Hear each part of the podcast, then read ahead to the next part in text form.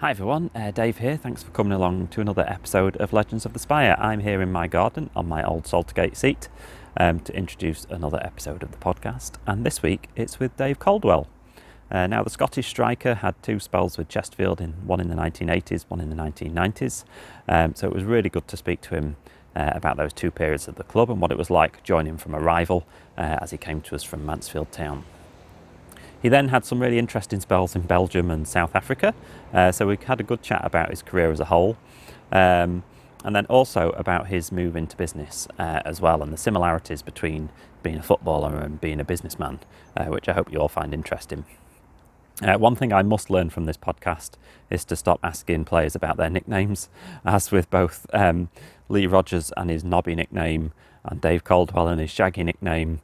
Uh, both came up with answers that are not broadcastable. um, so I suppose that's just uh, life of a footballer. Um, as always, we are at Spire Legends on Twitter and Legends of the Spire on Facebook, so do get in touch. Also, legends of the spire outlook dot com if you do want to send an email. Uh, but for now, here we are with the latest episode of Legends of the Spire with the pacey, goal-scoring, hot-headed hero, Dave Caldwell. Legends of the Spire!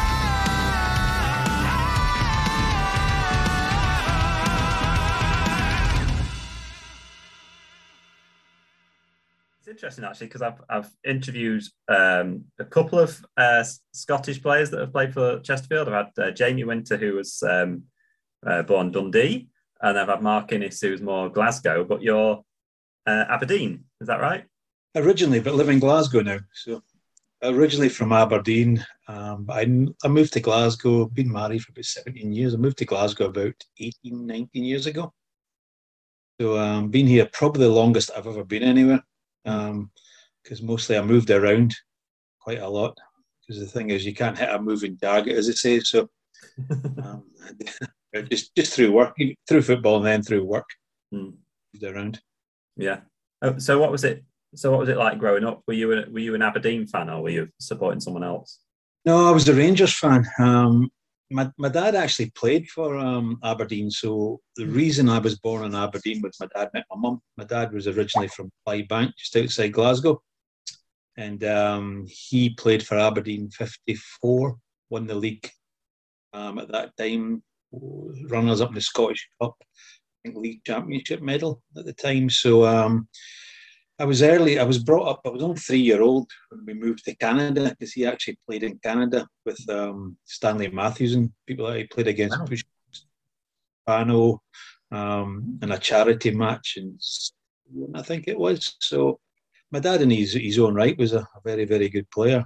So um, I was brought up as a Rangers supporter in Aberdeen, but. Um, wasn't as bad as it is now, because being a Rangers fan in Aberdeen now is not good. what, I what, think it was a lot better. what what position was he playing in? You know, my dad was a fullback. My dad my dad actually played left back. He was right footed. So um, he was, um, and it, it's interesting because I've got his Scottish Cup medal. I've got his Scottish Cup runners up medal and his League Championship medal and things like that. And I was always, I was always brought up as, my dad has the same name, Dave Caldwell. So I was always, so you Dave Caldwell's son. Um, so it was, it was interesting. Um, he never, because he had his own team. So basically, he used to run a junior team. So he hardly ever seen me play. So, and he did a couple of times say, "Oh, you should go, maybe go play for this team." Slightly better organised, but really never got involved in my career at all in the early stages. It just kind of evolved, and I, and I played just through my own kind of um, practicing all the time, just played all the time. Mm. Did it feel quite, did your route and passion into football then feel a little bit separate to your dad's, or, or were you into yeah. it because he was into it? Yeah, my dad, um, my dad was never an encourager. My dad was always, um, you could do this better, you could do that better, et cetera. Um, so he was more critical, but not in a bad kind of way. But I played football from, I mean, I played football from a very young age. And I used to play from, I used to leave school, play from four o'clock to half past nine every night during the week under the street lights in the park. And that's that's how you that's how you learn how to play football. And the other thing that probably helped me a lot to make it was that played against the older guys all the time. So I was I was fourteen year old playing against thirty year olds. I kicked lumps at me.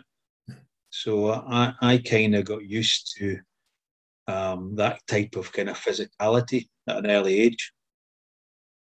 Yeah, because because a lot of youngsters, I suppose, when they go through that route into football and then get thrown into men's football or first team football, can get beaten up a bit, can't they? Yeah, no, I think a lot of them get shocked. But I, I played Highland League before I signed for Mansfield, and the Highland League was it was a really tough league. So, um, and I think that was, and we'll probably lead into playing for Mansfield in a bit, but the Highland League was a very, I mean, I went from sixteen year old playing under sixteen to one game in kind of senior football, what you call the junior kind of leagues. Yeah. Um, and then I signed for Inverness Cali um, after one game. And I only played thirteen games for Inverness Cali and scored thirteen goals. I think I scored four goals in my last game. And um, I had a cue, one of the, the players that played with me, who was a well-known player, played for Rangers, Andy Penman, who was kind of like thirty-six, thirty-seven at the time, said, you see all the, the scouts in the stand. So it was nice meeting you. You won't be here next season. And I kind of laughed and walked off the pitch, but he was absolutely right. So, was, there, was there interest from a few different clubs then? Yeah, I'd read, I'd Chelsea, Reading, Leicester, um, Mansfield all showed an interest. Mansfield jumped on kind of it more quickly than everybody else. I was offered trials at other ones, but basically Mansfield invited me down, uh, which was quite entertaining because it was the day I travelled down the day of the Scotland-England match. Well, I travelled down the Friday on the train down to um, what was Chesterfield. I went down to obviously because and it was absolutely mobbed of Scottish fans drinking. I just I stunk of alcohol by the time I got to the station, but I was picked up in Jerry Clark and met Jock Basford and then Billy Bingham. Um, and they, they give it, they, they give it, and they were they were kind of I think third division at the time. And I got a good feeling about them. I went back home, came back down, and my, and I actually played a trial match. And you never believe, I mean, it's like you couldn't write the for physicality purposes. I played against Norman Hunter, Barnsley. Norman Hunter was the manager, and Mick McCarthy was the other centre half. Crikey. So I wasn't the physicality didn't bother me because it was very physical and the. And I was just very fast. I mean, my early days, my, my, my game changed as I got older. Um, when I was at Mansfield, I was running the one hundred metres in eleven seconds. I was still I was still running the one hundred metres in eleven seconds at Chesterfield because um, guy John Tivy um, was a kind of, I think, Commonwealth coach, did the pre-season training. And he says, you're faster than some of my Commonwealth guys. And I did actually go down one Sunday and train with them. So that was my biggest asset. It was very fast. So they couldn't catch me to kick me, so it was great in the younger days. It was quite a hefty fee, wasn't it, to Mansfield? What was it, like twenty-five thousand or something? Yeah, well, I mean, in those days, it was actually a very, I mean, Ian Wilson and Kevin McDonald, because I played with Kevin McDonald that went to Liverpool. Hmm. So Kevin was in the same team at Inverness. So the year later, Kevin went to Liverpool, and I, I'm not sure what he went for, but Ian Wilson went to Leicester, twenty-five grand as well. From um, Elgin, I think it was, and um, somebody said it was equivalent to three hundred thousand now uh, in today's kind of money. So if you look at that, I was seventeen year old, just turning eighteen, so yeah. It was a lot of money. To be fair, I was worth it at the time. Is um, when looking, I mean, I had a lot of potential. I was very, very fast. I mean, and and I think that's what excited a lot of the fans. Fans love pace. They see you getting the ball and just running past players. Um, that was the kind of probably underachieved um, over my career, would probably say, looking back. So, so how how quickly did you kind of hit the ground running and find your feet at Mansfield? Did it take a while, or was it just pretty instant? No, I think I think within I think I mean, I, I actually had my debut. Well, I had my come on as a sub against Reading, um, and then the season later, that was the end of the season, whichever it was, that was about eighty-eight, I think it was. I think eighty-nine, I made my debut. Um, and then I was a regular from, from being really eighteen, eighteen just mid eighteens to nineteens, I, w- I was I was actually, it was interesting because I was actually playing in front of players that cost a lot of money, a hundred thousand, Terry Austin, um, Steve Taylor, players like that. I was playing in front of them. But I was I was also scoring a lot of goals, which helps. So I think if you score goals, nobody's going to drop you. Absolutely, yeah. So so I'm guessing you'll have had to have moved down and and, and moved to moved to Mansfield then. Were you in Diggs or were you? Yeah, first of all in Diggs and then a flat with a couple of other Scottish guys, guys like Les McJanet and Ian Ian Jimison. Um, but it, it was um, it was interesting because Kevin Bird, so um, Kevin kind of took me under his wing. So my first training session um, for the club was on a Monday, and Kevin says, "Right, we're going for lunch." We went to the Portland Arms for lunch, and I didn't know that was kind of what we did every day, apart from a Thursday and a Friday. So we we never went out on a Thursday and a Friday for purposes. Some players obviously did, but to be fair, over my career, very rarely, and it was down to more mistakes where I was probably injured. Um, I'll tell you a good story later on about that at Chesterfield, but um, no, I, and it was a regular thing in the eighties. Just it was the basically to do with the team spirit, which was vodka. Do you know what I mean? And um, we all went to the pub. Um, so I was an alcoholic by nineteen. No, I wasn't. That's not true. I suppose. I suppose when you're still quite young, I mean, it's it's. I mean, it's a it's kind of a dream life, isn't it? When you when you're young, you get to move somewhere, be a footballer, kind of house with a few mates, and yeah, stuff. It's great. Isn't it? Look, look, looking back, I mean, I still get asked today, I mean, and I help a lot. Of, I've kind of been in and out of football for the last. I'm, I'm actually on the board of the Clyde F C Foundation now, hmm. um, which is just recent. But I've been in and out of football um, overall all the years, and I've also helped a lot of kids into games and trials and things like that, giving them advice. And, and looking back, I wasn't prepared for football. And I was actually, I mean, people that probably will watch this will find this amazing, but I was actually quite shy when I was seventeen. Um, it was actually football that gave me my confidence. Hmm. Um, so when I came down from Ab- Aberdeen, I wasn't real. I wasn't that kind of probably Jack the Lad I ended up. I mean, so um, I was I was quite shy, but, but I just realised what football could give, because was also on a quite a lot of money. I mean, I know I got, I got signed, but I, I was getting five hundred pounds a month when I was seventeen in eighty-seven, eighty-eight, which was a lot of money. I mean, and some some months, the next season, I got a wage increase. We're obviously getting appearance money and win bonuses by that point. So I, I was close to getting eight hundred pounds a month away back then, which, however that is now, it's still a, quite a lot of money. So yeah, and and I suppose it's funny you talk about like being being shy and confidence and, and stuff like that. Was it always the case that when you crossed the white line onto a football pitch, you kind of clicked into, you know, clicked into kind of being confident, and especially with being a goal scorer as well? Yeah, de- definitely a different. I mean, it's interesting. A lot of people ask me that question on crossing that white line. I was definitely a different person crossing that white line. Um. And latterly as well, I become, I mean, even in my early days, I was, I was very hot-headed and aggressive on the pitch, but not typically off the pitch. Hmm. I mean, so off the pitch, I, I wouldn't be fighting in nightclubs or fighting in the streets or anything like that. But on the pitch, I was just fiercely competitive. I hate, I hated getting beat. And I, and I basically took it as a personal challenge. So I seen it as a gladiator thing when we played against centre-halves. I went on that pitch and basically, the muscles were sticking, even though I wasn't that big in my early days. Do you know what I mean? I went on that pitch and it was basically, I'm, I'm going to win uh, at all costs. And sometimes I crossed that line, obviously, on a lot of occasions where the physicality got me into trouble. It's interesting you say that, actually, because I read, I was reading an article about your, uh, I think your years at, at Mansfield, and it was saying that one game, I think you got sent off after fourteen minutes against Reading, and then the The, did the manager put you on the transfer list after that game? But then you scored four goals in the next match or something? Yeah, four goals. And I think I scored three the match afterwards. I don't think he was very happy.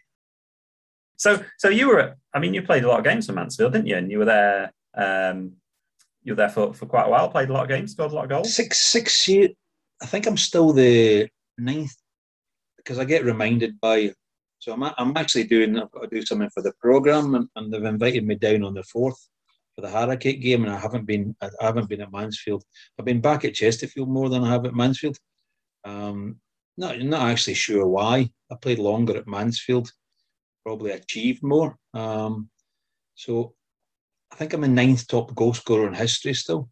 Um, I think I'm I'm the fastest goal scorer in history for Mansfield. So I think I scored eleven seconds. Nice. So there's a lot of things that I've, even to this day, which are many years ago, mm-hmm. um, I, I, I did very well at Mansfield. You know, went, um, I didn't go pear-shaped after leaving Mansfield. It was uh, probably moving to Chesterfield, which we'll speak about in a minute, was obviously a, it was a, a, the right move at the right time. But I think the period in between, where I went to Carlisle on loan and Swindon, I probably missed an opportunity there to play at a really high level, because mm. I went I went to Carlisle with Bob Stokoe when it was um, they were second division, and I was I was basically with Ian Bishop and people like that. They obviously ended up playing for England and West Ham and Man City. So I had a Malcolm Poskett, Alan Shoulder. So I had a really good opportunity there to probably make it, and probably my lifestyle was the thing that killed me. Is that something you you look back on now and kind of kick yourself about sometimes? Yeah, I do and I don't. I get asked that a lot as well. I do and I don't. To be fair, the eight, the eighties, when I played seventies, eighties and nineties, well, obviously late seventies through the eighties and, and about ninety-four. So I've, I've seen all the, those generations and all that, and I played a long time. But the eighties was a unbelievable thing to play football. There was no Facebook. There was no, I mean, there was no mobile phones. Yeah. Um, the lifestyle was was like a rock star. I mean, you were going out, you you didn't have to queue for nightclubs. You, do you know what I mean? Mm. And it was very enjoyable. Football now, I, w I would say they make a lot of money. Are they having a great time? It's a real dedicated lifestyle now. Yeah. Um, to do with diet and things like that. The, the life that we had was totally different, and that was more enjoyable from that aspect of being a kind of football player. Do you know what I mean? So yeah, I don't re I don't regret. I regret not playing at a higher level, but in terms, I had a good, I had a good, fantastic life for many years. Do you know what I mean? Mm, yeah, absolutely. It was John Duncan that signed you, wasn't it? Dunks, yeah, brilliant, loved him. Dunk's the only only manager I ever met like that used to say, like, so if we get in front, obviously we just sit and defend. So we would score after five minutes, and then we'd be wasting time for the for the next eighty-five minutes. Do you know what I mean? Wasn't as bad as that. Bob Bob Newton tells that joke as well, but because Kevin Randall was there as well, and um, sadly passed away as well. But Dunks was Dunks was funny, because it was me and Fergie, Brian Ferguson, who lived in kind of a flat together, and with Brian Scrimmager. And we were in, because he had the Black Swan, I think it was the Black Swan um, pub. And we used to be, me and Fergie ended up being disc jockeys in there because it, the, the lifestyle was quite, quite, quite mad at times, you know what I mean? Never out the Aquarius. Um, do you know what I mean? It was, But Dunks used to, with a tongue in cheek, used to always say, like, where are you guys? I mean, we used to come in with hangovers all the time. Terrible. I mean, any kids watch this, like, never do what we did in the eighties. Whole different game. Dunks was really funny. I mean, he, some of the story. Actually, there was a Wolves game. There's a couple of people speak about the Wolves game. Roger, I think Roger Eli, the guy's name was. And um, Dunks at half-time. So what was happening, the ball was getting pinged through, and I was actually going a hundred mile an hour through the goalkeeper. He was picking out, throwing out to the fullback, and he was taking off.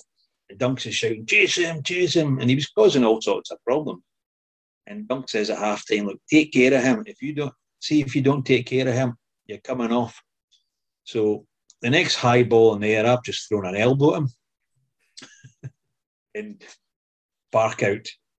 Didn't realise, I mean, spark out. Off to hospital, do you know what I mean? And um, and after the game, the police interviewed me and said um, somebody had complained about it. And to be fair, I mean, it wasn't a, it was a, I did catch him. Um, wasn't even premeditated. It was just, I mean, it was just, and Dunk said after the game, he said, look, I says take care of him. Um, I meant was during the game, not for good. I said, I think you've killed him. Do you know what I mean?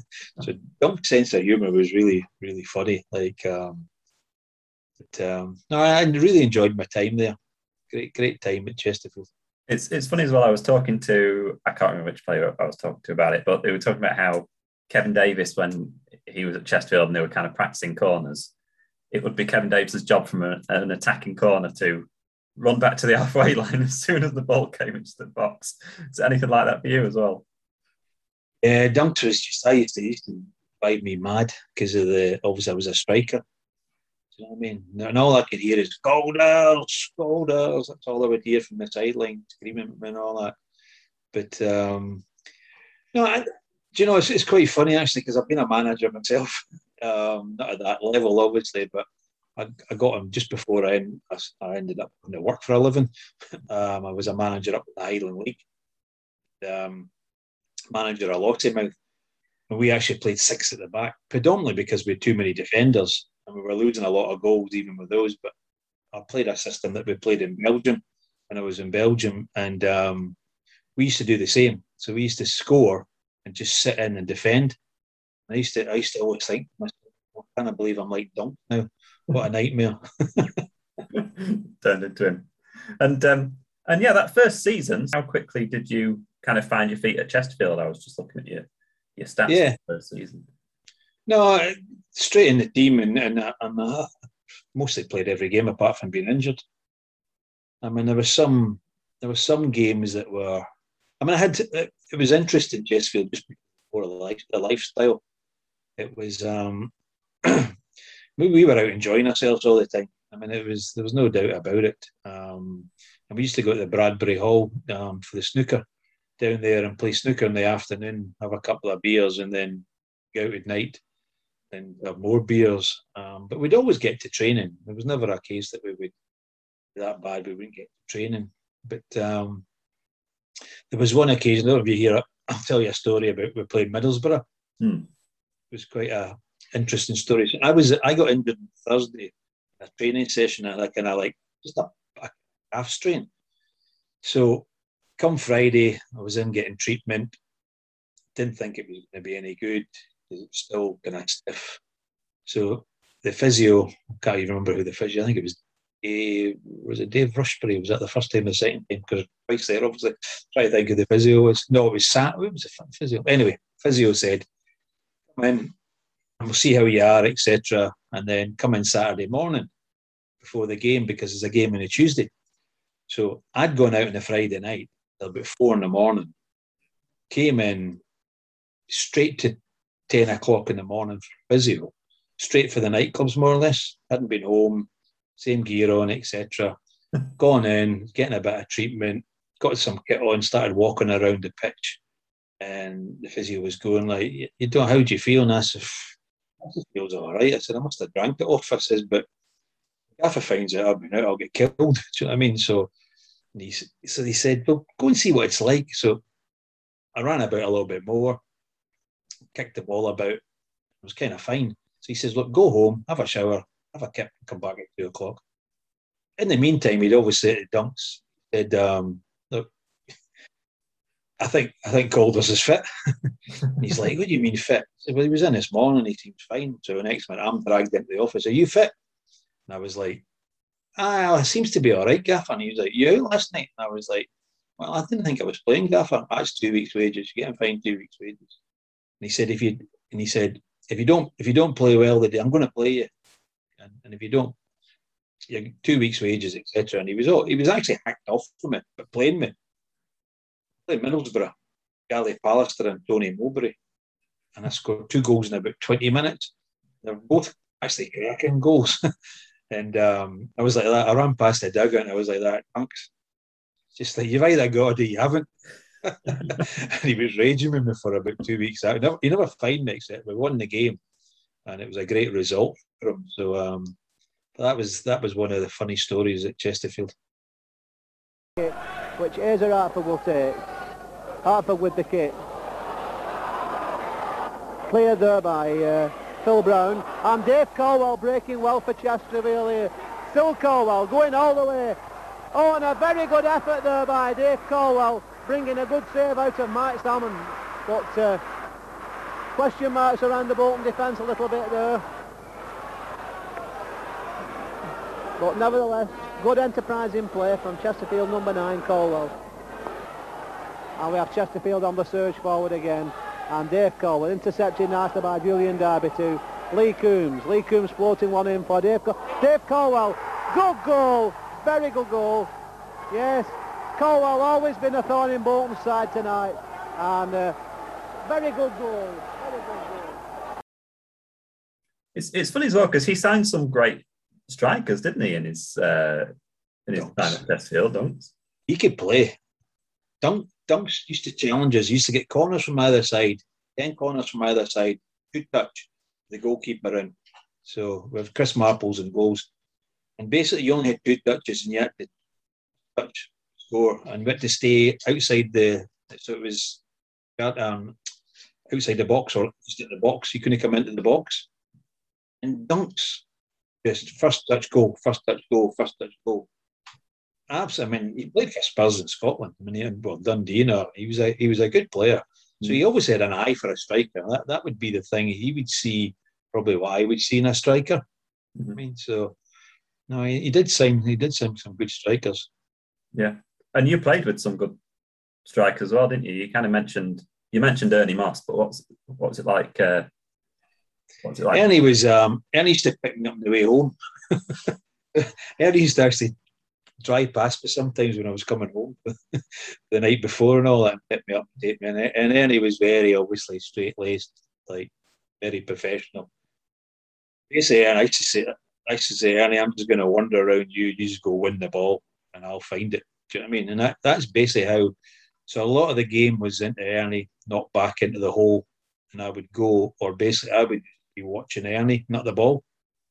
So the ball would be played forward and I would just be looking for Ernie, touching it off, and then I'd be looking for the ball. So no, I, pl- I played with Ernie. Was um, I mean he he played for a long time, very well respected guy, um, and he was I mean, and it was like if we were out his testimonial. He used to have his um, it was quite interesting. He used to have his nights at the testimonial, darts and dominoes and everything like that. Mm-hmm. And um, he just used to he just look at us and laugh. Do you know what I mean? We would just be, we'd be wild. You know what I mean? We'd be in like playing darts and dominoes, drinking, and away to the nightclub. He used to say another another like testimonial night in the pub. Guys were like, "Yes, Ernie, come on, let's go." Nah, he was a good guy, Ernie. Sadly missed. Yeah. Um, what What was it like? I was I was going to mention kind of what was it like moving from a rival. Um, it, it should have gone horribly wrong, but it didn't. Um, and I actually still lived in Mansfield when I moved to Chesterfield, and I actually went out in Mansfield quite a lot. Hmm. Um, I never got. It, it was quite interesting because there was a lot of rivalry, and I, and I thought I would get some stick. It was more banter, but I, I never got any stick whatsoever from the Mansfield fans. Um, I, I actually get more stick now on Twitter because I'm I'm on Twitter and I kind of have little bursts on Twitter, and um, obviously I play for a lot of people, so I'm very neutral and I sit in the fence yeah. when it comes to games. Um, but I did have one Mansfield, what was it? I think it was one Mansfield or Chesterfield fan said, "You obviously like them better than you like us," because I I'd said something. Do you know what I mean? It was like, well, not really, just different teams, experiences. Um, do you know what I mean? So. So second season at Chesterfield was the season where you scored a lot of goals, really, wasn't it? It was like fourteen goals that season, I think. It's like eighty-six, eighty-seven season. Yeah, yeah. I, I got. Um, I'm not sure. I mean, I think I think obviously just the transition. It's like it's like anything. You got a bed in, and there's certain players. And I played with Dave Waller as well for a, for a bit, obviously, and um, I always scored goals. I mean, I think I scored one. It was one in three. I think I was about one in three my whole career. Um, I had a lot of problems with injuries. My hamstrings, because I was so fast, my hamstrings were the problem.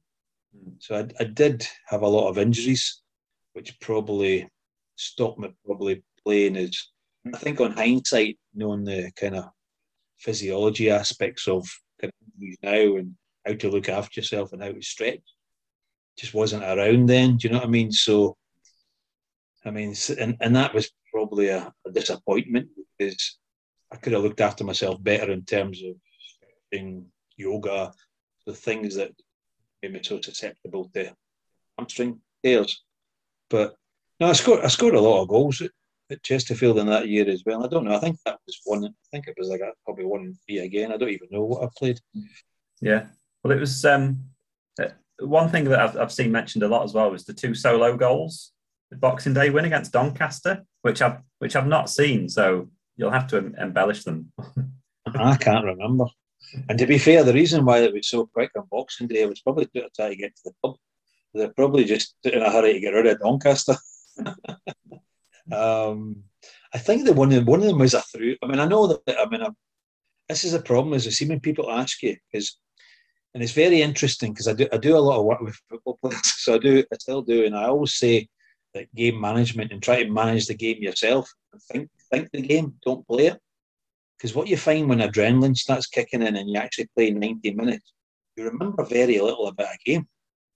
Do you know what I mean? You you remember kind of oh, the things you did bad, might remember a goal, but think of that when you play for eighteen years and you score goals all the time, they actually drift into the patch. Do you know what I mean? It's, it's the specific ones I remember.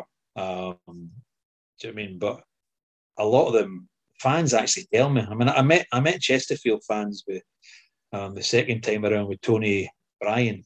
Um, we were in Magaluf, walking along the road, and there was East Chesterfield. There was like a whole family with the strips on, and it, it wasn't it wasn't actually. We walked past them, and um, they must have recognised recognised us. And then when we, we looked around, we said that was Chesterfield fans, and we looked around, and the next minute they're walking behind us. So we were going to this bar and we sat down in this bar, but it transpires they actually did kind of half recognise us. They walked past us, they looked round, turned round, came back. And then they told me all about my goals. And I was like, how do you remember? And fans remember everything about games. Player, players, to be fair. And I, I know people that tell me about games and what happened and thirty years ago, twenty-five years ago, twenty years ago. Mm. I honestly can't remember, so apologies. Did you have any kind of standout standout games for Chesterfield? Because I mean, I suppose when you came to us, it was you, you came to us because you wanted to kind of be in a bit more successful team, but it didn't really kind of work out, did it? Because I think we came no, seventeen. No, it, it didn't. It actually didn't. Probably the, the Middlesbrough game was probably one. Obviously, playing against Pallister and Mowbray, Middlesbrough at that time were a. Um, But again, again, the most mostly the, the interesting thing about football, you know, is it, it actually becomes a job. And I had this conversation with somebody the other other week because I actually work with a guy that played for Scarborough, a guy Jamie Mitchell. So Jamie actually, he's moved out of Scarborough. He played for Norwich and then he back up to Scotland. And somebody was asking us that question, and I and I said, you know, it does become a job. Mm. Do you know what I mean? So if, if you ask somebody that does a job for eighteen years, plumbing, or doing something, and you say to him, do you remember when you went to Pete's house and you did a sink? It's unlikely they're going to remember it. Do you know what I mean? Or remember it. But, and, and that's the beauty with football as well, with the fans. The fans remember absolutely, like like Stato. Do you know what I mean? They, they remember every single game you played. Some fans are unbelievably knowledgeable. I mean, so... Um, So, so, but I mean, and I and I, I remember certain games and other games, but most of them were just game. So I, do, I don't. Yeah. Predominantly, I, I didn't play badly. So there was very few games where I played. Some were maybe mediocre, some were a lot better. But I would tend to probably remember the games that I played badly, and then the ones that I played, probably played well. Yeah. What What's it like when you when you go to come in, kind of out of football in retirement again, and then you start watching football? Do, do you actually get the? Do you actually ever get an enjoyment of football? Like, oh well, do you think, or is it muddled a bit just because of you having had a career in it? No, you you you actually need to. A lot of players. I was very lucky. Um, I would say compared to some players, because they can go to dark places. One of the one of the problems that you have if you if you, you bear in mind you you you play with a chemical balance of being very fit, um, a lot of euphoria, endorphins, adrenaline, do you know what I mean, over, and then all of a sudden that stops. So you're not training every day. So that chemical, there's an imbalance a little bit because you're not getting that hit. I mean, so it's like an addiction, yeah. um, the football, because you would, so your run-up would be to the Saturday. The Saturday would be the, I mean, the nerves, everything like that. Then afterwards you would go a few beers and kind of calm down, and you would start again on the Monday. So when you do that for so long and then it stops and you're maybe playing, you're training twice a week, you really miss it. And you also miss the probably adulation, because the, the, the thing is that like, you don't have to queue in nightclubs. You don't have to do a lot of things. You're very well recognised, and all of a sudden you're not. Hmm. So, and bear in mind, a lot of players drank heavily over their football career. So when they finished, they would, they would carry on, et cetera. I was very lucky that though I had a kind of period where I drank probably too much and still Jack the Lad, um, trying to live the dream. After obviously being thirty-four, thirty-five, I was very lucky that um, I bumped into somebody and they got me a, a Um, and I ended up working for like Xerox and Hewlett Packard. Hmm. So I was just very lucky that, and that, that was the thing with me. I was earning a significant amount of money at that time, comparable to football money. Yeah. So I didn't really have that. I need football. Hmm. I need to have a living in football. I've still got the bug. Um, but that did come later on. Um, I mean, I actually was, I think it was, I was offered twice my wage um, by a company to move to Edinburgh when I was manager of Lossiemouth, and basically I had to pack football in. It was an offer, and yeah. I packed football in and moved down to Edinburgh, and then started a career in kind of print management. Mm. So, yeah. so difficult times for some, but my transition was kind of really good, and I took the probably passion, hunger, and aggressiveness in business. Mm, yeah, absolutely, yeah.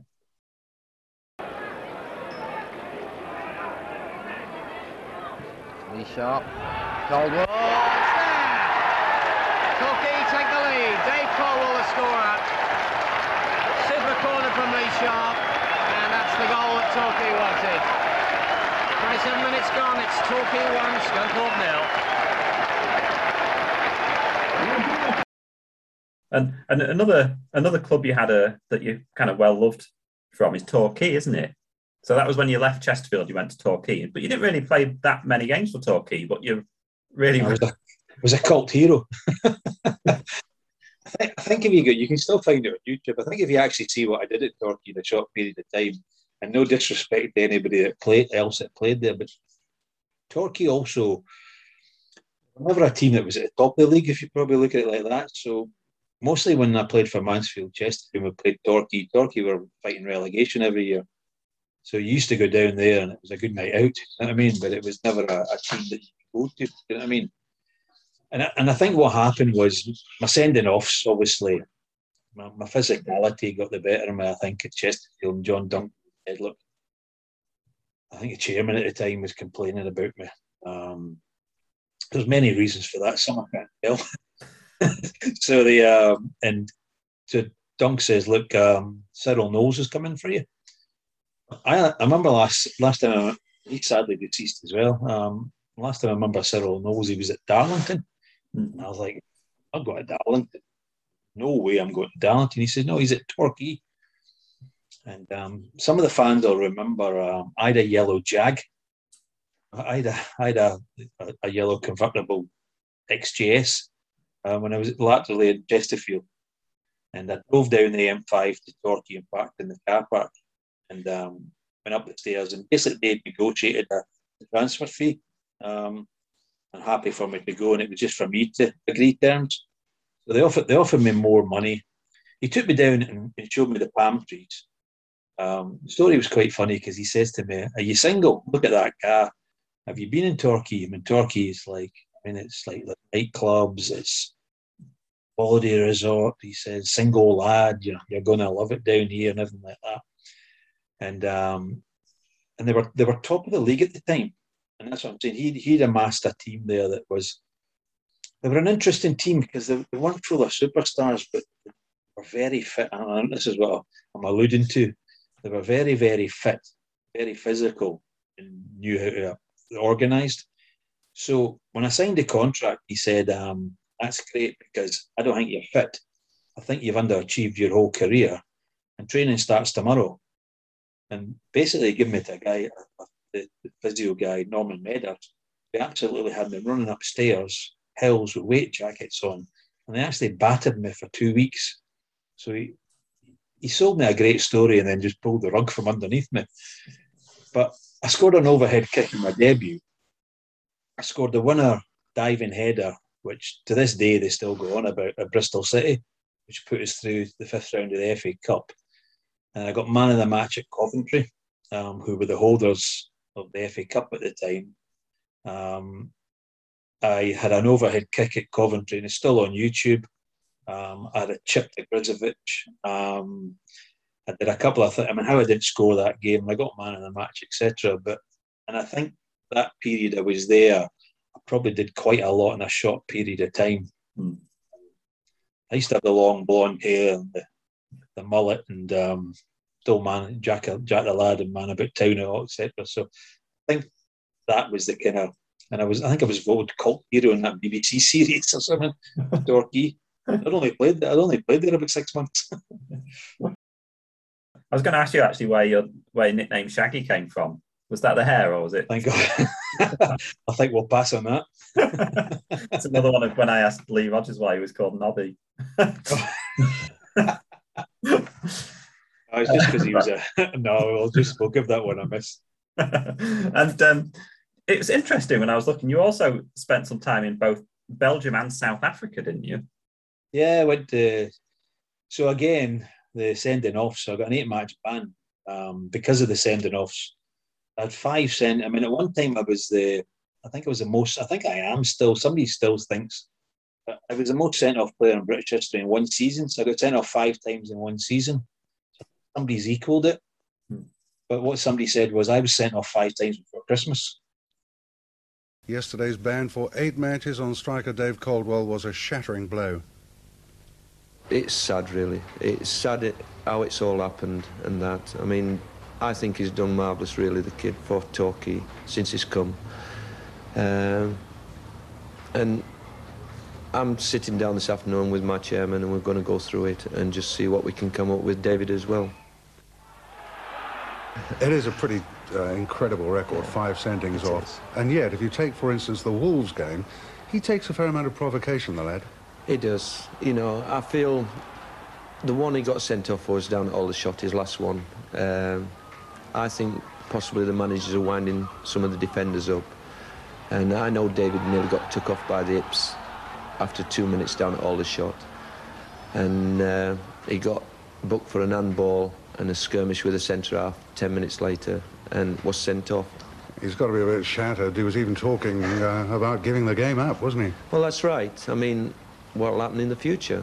I mean, if he gets booked, do I pull him off straight away? If I leave him on and he gets another booking and gets sent off, what could be the sentence? I mean, he's had eight games now. It could be twelve, fifteen games. You know, I mean... Uh, It's worrying. So, and, and and to be fair, I played a long time for Torquay without really getting sent off, or or I got sent off a couple of times. But we played through the playoffs and everything against. Um, so we played Bunthorpe in the playoffs, and then played Swansea, who got promoted, and then Swansea went through all the leagues after that. So there were some quite brutal games, but. Cyril said to me at the end of the season, look, you're going to have an eight-match ban. I mean, actually, I think it was myself, Vinnie Jones, and a couple other people up at the Lancaster Gate up in um, London, and I think he got quite a and I got one, um, and then there was another players. And I got offered to go to Belgium and take the money. Bad decision. Um, took the money. Very good pay, um, but the league was terrible. The league was terrible. And then I had a chance to go and play at a higher league there because it was a foreign player role. And what they tried to do at the time was actually try to play with another team, but put me into another team later on. And then I broke my ankle um, coming back for a corner. I always hated going back for corners and never never really did it. And this time I went back and I broke my ankle. And I was left I was left at the end of the season in Belgium in the Botsman ruling, where they stopped paying me. They withheld my registration. They were looking for eighty-three thousand pounds for me. They were looking for all the money back from the club that was going to sign me. So the only options I was given by the P F A was go to South Africa. I think it was China or somewhere else as well I could have gone to. Um, and I got a phone call for the guy in South Africa, and he basically said, look, lifestyle's great. He says, we're just coming out of apartheid. So it was during apartheid at the time. Um, but you will be playing in, obviously, kind of predominantly in the, the league, et cetera. And um, and I says, all right, well, I said, absolutely. Um, I signed I signed a two-year agreement there and went there. And um, it was absolutely seventy thousand crowds, thirty thousand at the worst games, and then no crowds. And then you just didn't know what you were getting. Games abandoned, games off. I mean, um, all sorts, which I won't even tell you. Um, but it was some lifestyle. I mean, it was five-star luxury lifestyle, um, which you look back at that country. And then, obviously, apartheid ended, and then Mandela got out of prison, and then we, we were still playing football. Um, it was crazy.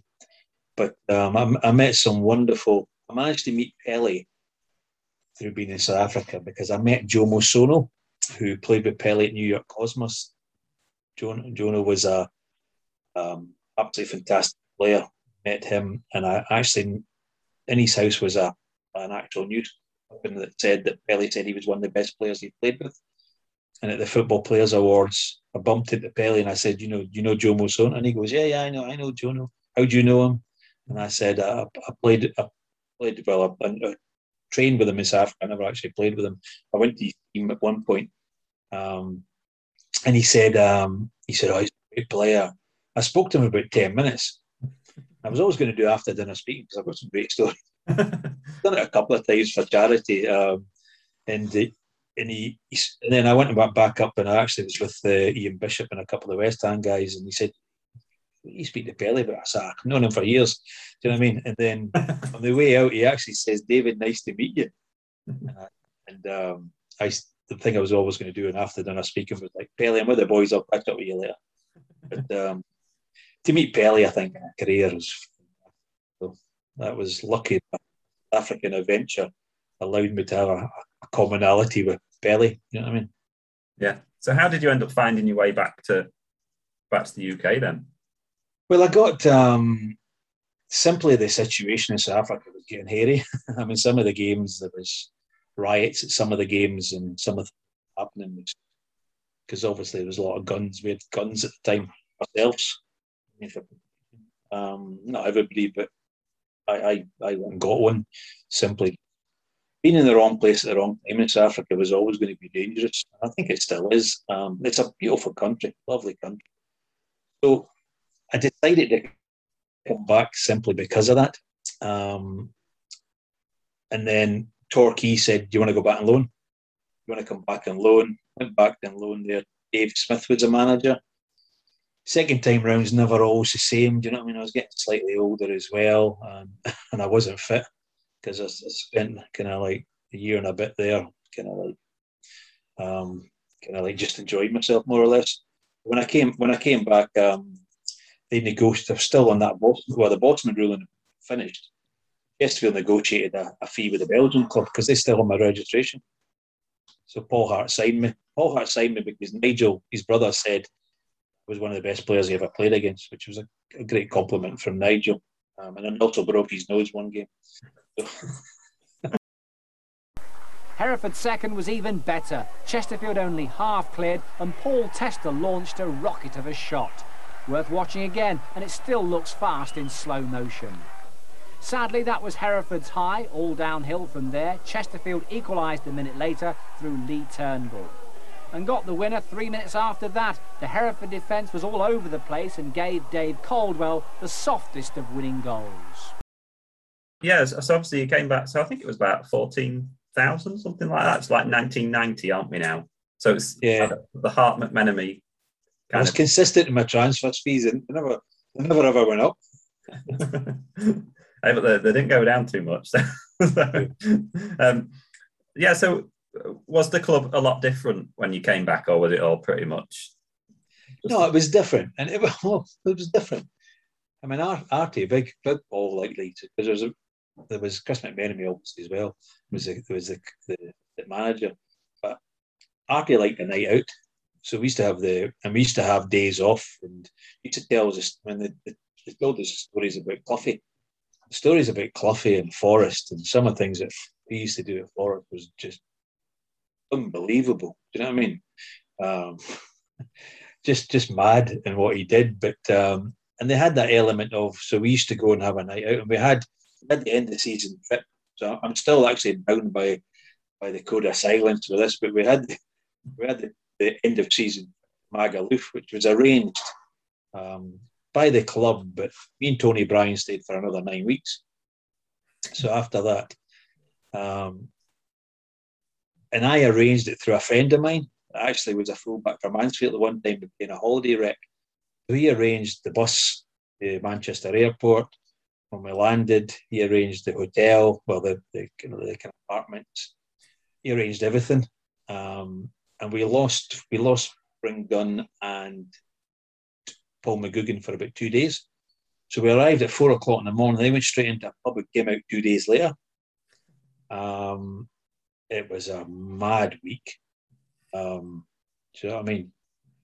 But it was just absolutely mental. But um, loved it. Still miss it. Yeah, and and was it nice? Was it nice coming back to Chesterfield? Come coming back to something a bit more. Yeah, it, it wasn't. It wasn't because it, you know, at that point, I was getting my my fitness had gone, um, and I was carrying more weight, so my pace had gone. So I, I ended up being more of a target player. Um, could still score goals, but I mean, probably let myself down. And I, and I think going to Belgium, the the Belgium and the, the South African adventure, um, we look at it, really diminished my fitness. It wasn't that full-time kind of focus like it, like it is in the U K mm. in, in the top leagues. So although we trained full-time in South Africa, um, we didn't train full-time in Belgium. So it was um, it was three nights a week. Yeah. So um, my fitness had gone, and I, and I kind of got a lot of level of frustration.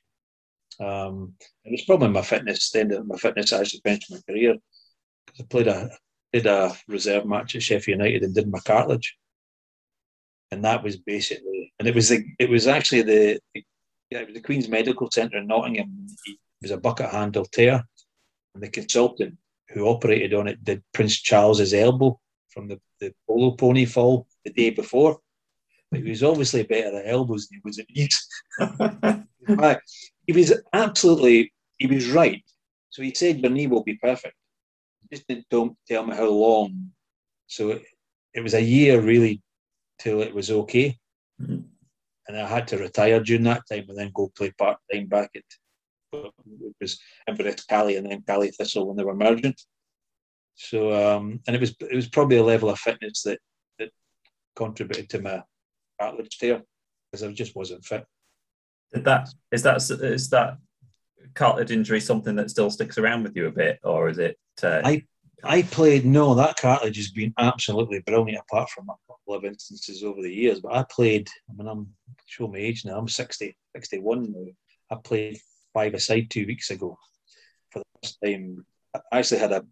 A lot of people won't know this as well, but two years ago I had a heart attack, um, chopping trees down, and got two stents in. So although I was very fit. Unfortunately, hereditary side of my father. My father had a bypass. My grandfather had a heart attack, died of a heart attack. So I inherited, um, unfortunately, those dodgy arteries. Um, I drove myself to A and E, and bizarrely enough, I had no chest pains. Jumped in the car, just didn't feel well. Mm. Drove to A and E, and they thought, you look fit, you're fine, everything's great. And then it was the blood results. So I got a couple of stents in two years ago. Um, so... kind of over the years, and, and obviously the knee, but I've, that was the first time for two years I played five-a-sides. The knee was slightly sore, but seems to be getting better again now. So mm. touch wood.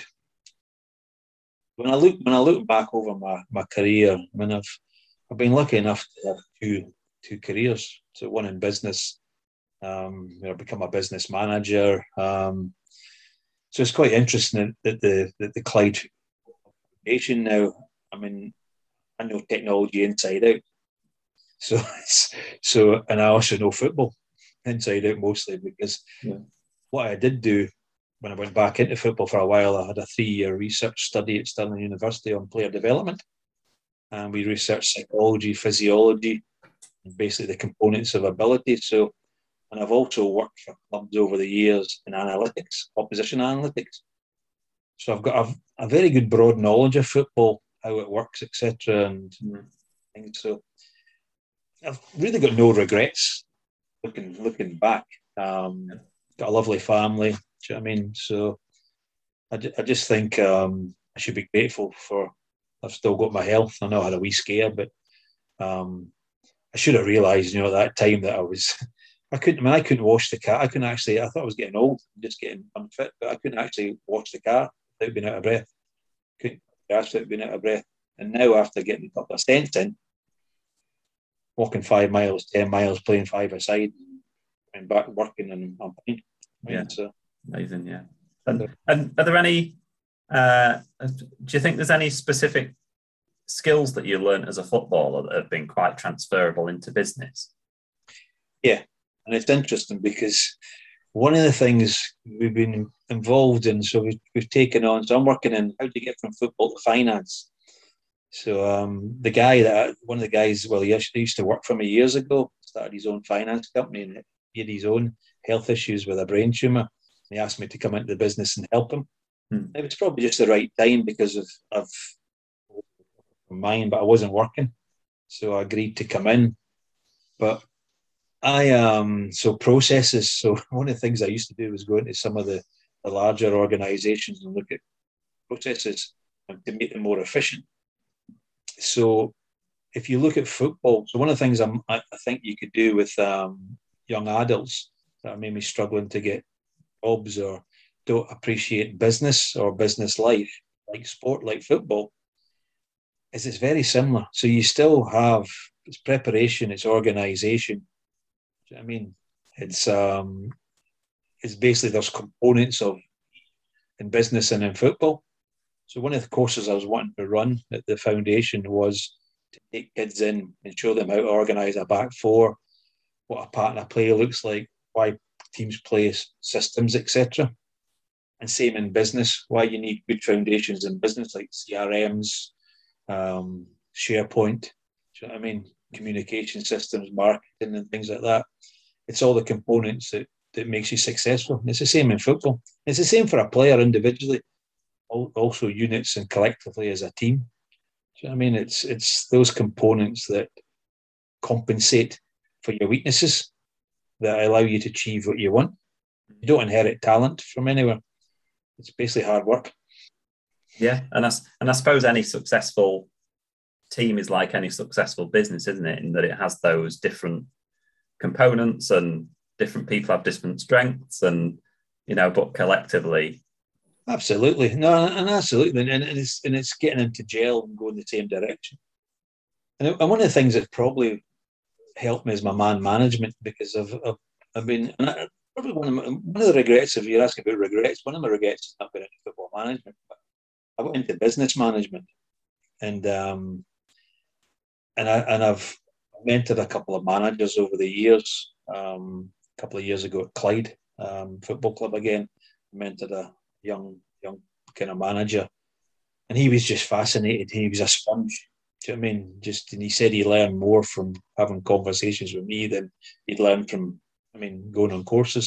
Mm-hmm. I mean, but um, no, I, I honestly think that you, you can learn life skills from football, and also the things that didn't go well in football and the reasons they don't go well, do you know what I mean? Yeah. You need to be resilient as a football player. So one of the things, and I look back and um, fix myself now, where I couldn't fix myself then. I didn't have enough knowledge or support then.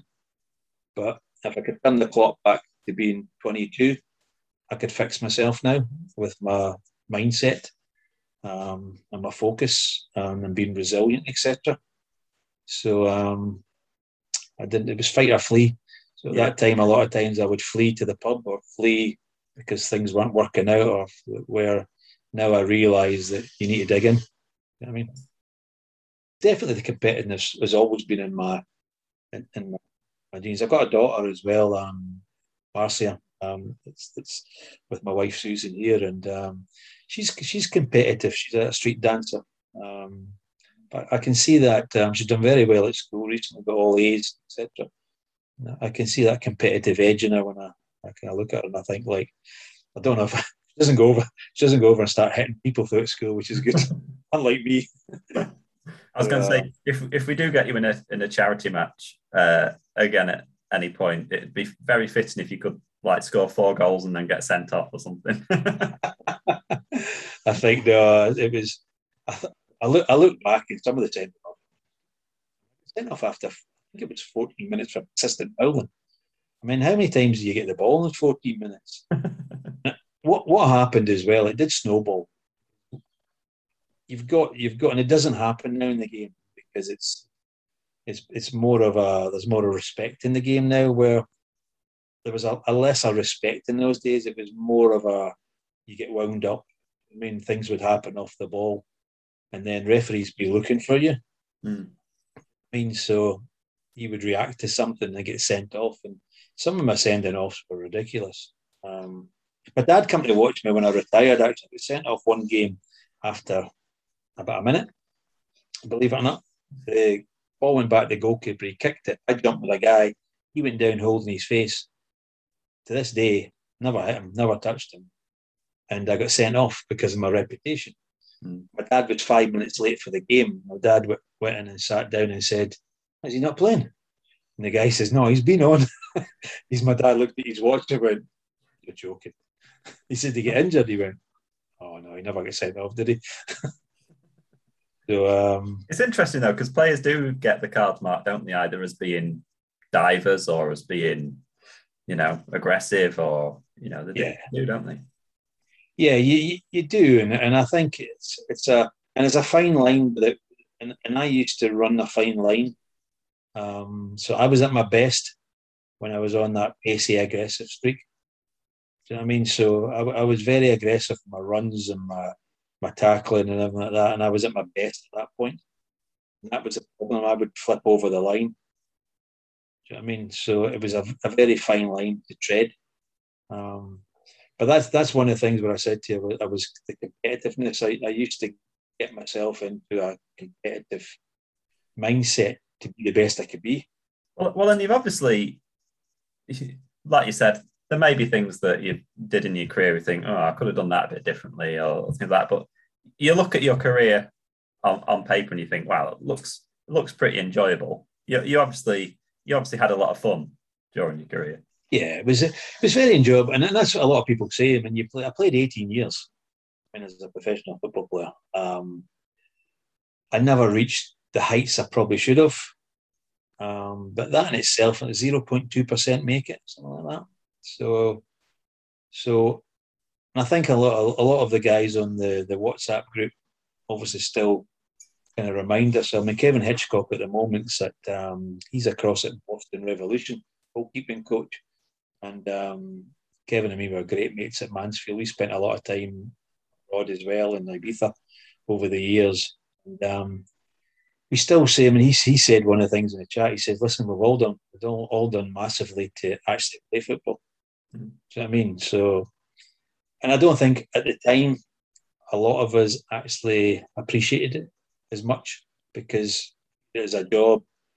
We kind of just believed that's the way it was, and probably a lot of us were arrogant as well, and um, it which comes with the territory a lot of times when you've got to go on a pitch. Do you know what I mean? You need a level of arrogance, yeah, but that could spill over into your personal life, and you become a bit of a pain in the bum. Do you know what I mean? But um, just like to get that in general and people anyway. So, yeah. But um, no, I look back and um, if I could turn, listen, we all say the same thing. If we could turn the clock back, if we could, if we could go and have another charity match all get back together. Um, Phil Walker was organising and things like that. It would be great. You know what I mean?